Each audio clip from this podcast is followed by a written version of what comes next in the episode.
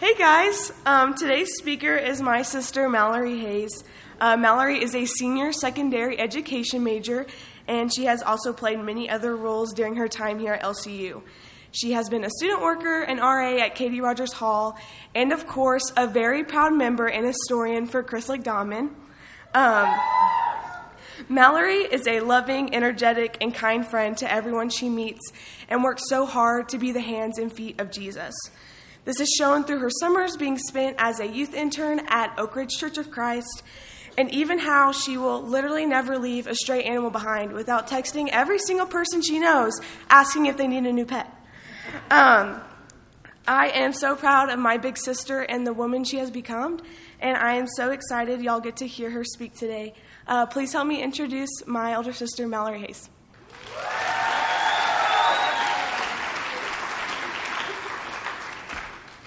That was sweet. Well, as she said, I am a senior this year, and as I start my senior year, I can't help but think about my freshman year, moving into the dorms and making new friends, going to my first college class. But I also think about a list that I made my freshman year. I made a bucket list, and it is probably the most cliched thing that I've ever done. I made a list about things that I wanted to do, goals I wanted to achieve. I wanted to join a club, which I did that, and I wanted to do follies. I wanted to win follies. But I also wrote things that I haven't done yet. I want to jump into both of the ponds on campus, which probably won't happen because we're not really supposed to. And I'm not a good swimmer, so I probably won't be doing that. But another thing that I put on there was to speak in chapel, and so we are going to check that off today.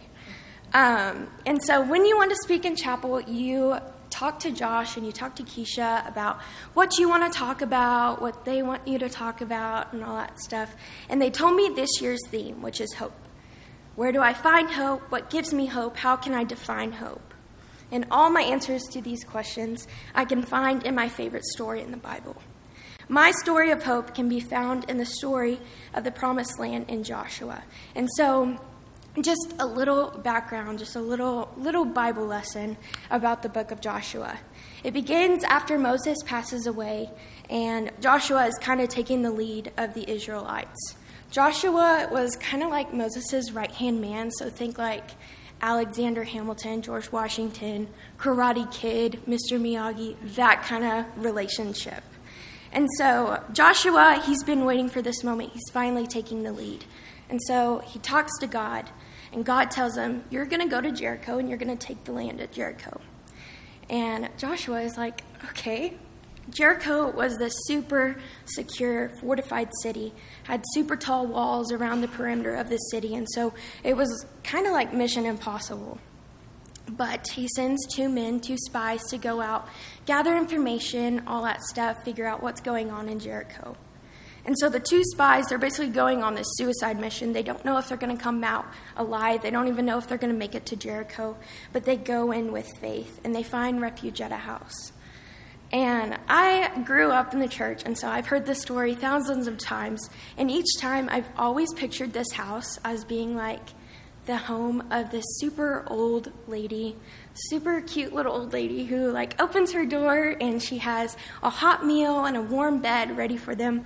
But this wasn't any ordinary house. It wasn't your Nana's house or anything like that.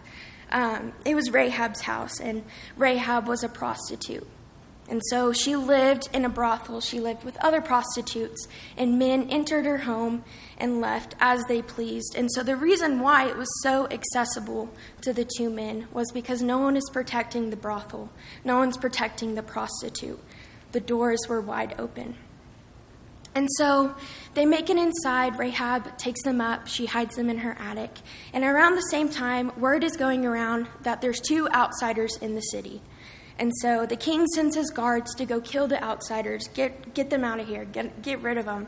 And so they go to Rahab's house. And this is a detail that I think is so important. They don't go inside Rahab's house, but they call her out because they don't know what they're walking into. And Rahab comes out, and they ask her, where are these two men, these two outsiders that you're hiding? And she lies and she tricks them and she tells them, oh, sorry, boys, you just missed them. They just left. But maybe if you leave now, you can catch them. And so the guards go out and they try to catch these two men, and the gates close behind them. Like I said before, Jericho was a super fortified city, and so the gates were only open for a certain amount of time each day. And so Rahab basically locked them out of Jericho. And so she successfully hid and saved the spies. And in Joshua 2:11, Rahab does something that is going to change her life forever. She says to the two men that she saved them, "For the Lord your God is God in heaven above and on the earth below."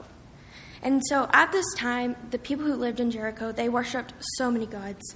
But she is going against everything that she knew. She is confessing that there is only one and true God. And so, spoiler alert, a couple chapters later, the Israelites, they take over Jericho. Rahab and her family are saved. The end. Everyone's happy. Everyone goes home. Okay, so what? Why am I telling this story to y'all? How does this apply to us? We're college students living in Lubbock.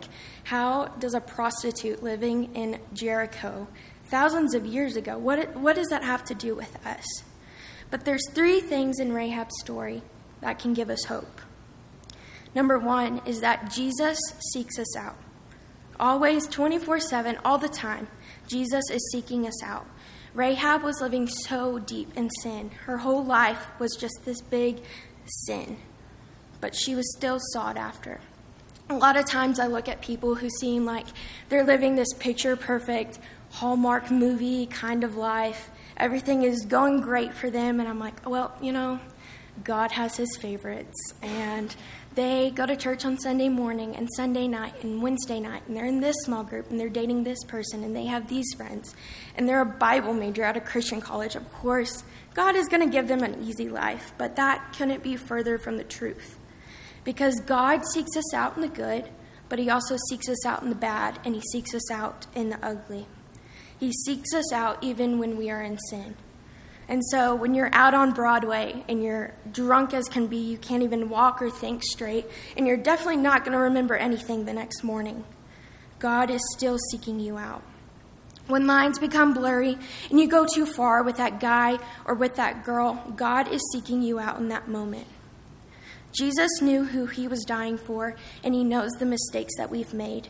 He knows the mistakes that you'll make today, that you'll make later on this week. He knows the mistakes that you'll make next week and next month and next year. He knows the sin that you're going to commit, the sins that you don't even know about, but still he died for you. He died for me and he died for you, and that's something, it counts for something. Number two is that God uses us for the good of the kingdom. I believe that Rahab played a vital, if not the most vital part in the story of Jericho. If Rahab weren't there, or if the men never made it to Rahab's house, the story that we know today would be totally different, if not unrecognizable. But not only was she used in the story of Jericho, she was used after Jericho. A few chapters later, she marries an Israelite named Salmon or Salmon, depending on how you say it. And they have a baby boy named Boaz. And Boaz, he grows up, he marries Ruth. They have a baby, that baby grows up. And generations later, Mary gives birth to Jesus. Jesus is a direct descendant of Rahab. Jesus' great-grandmother, times about 27, was a prostitute. This is important, and it is so intentional because it shows that Jesus came from sinners. Jesus' perfect person came from imperfect, broken people. And not only that, Jesus came from sinners for sinners. This perfect person came for you and for me. No sin is too great to disqualify us from being used for the good of the kingdom. And so, number three, the last point, the most important point, is that Jesus saves. He saves, period. There's no ifs, ands, buts, or whatever. He saves. And every single time, except for once in the Bible, every single time that Rahab is mentioned, her name is followed by a label, whether it be Rahab the prostitute, Rahab the harlot, Rahab the whore. Her name is always followed by a label. except for one time. And that's in Matthew 1. And I think it's good to note that Matthew also had a label. He was a tax collector. But in Matthew 1, Matthew lays out the genealogy of Christ. And when he says Rahab, it's just Rahab, nothing before, nothing after, just her name. Because it isn't about what we do wrong, but it's about what God does in us. He strips us of all of our labels that connect us to all these dark places in our past, because God doesn't see labels. He doesn't see so-and-so the thief or so-and-so the drunk, as the dropout, as the addicted, as the broken, as the slut, as the liar. He sees us as the redeemed. He sees us as the person who is called. So, where do I find hope? I find hope in the brothel. I find hope in that I am sought after. I find hope that I am used for the glory of the kingdom, and I find hope that I am saved. I find hope in the fact that my sin does not discount me from the free gift of grace that was given to me when the Savior of the world decided to die for me on the cross. So today, I encourage you to be blessed and be reminded that you too are sought after, you're used for the good of the kingdom, and you're saved no matter what your past may be. You are dismissed.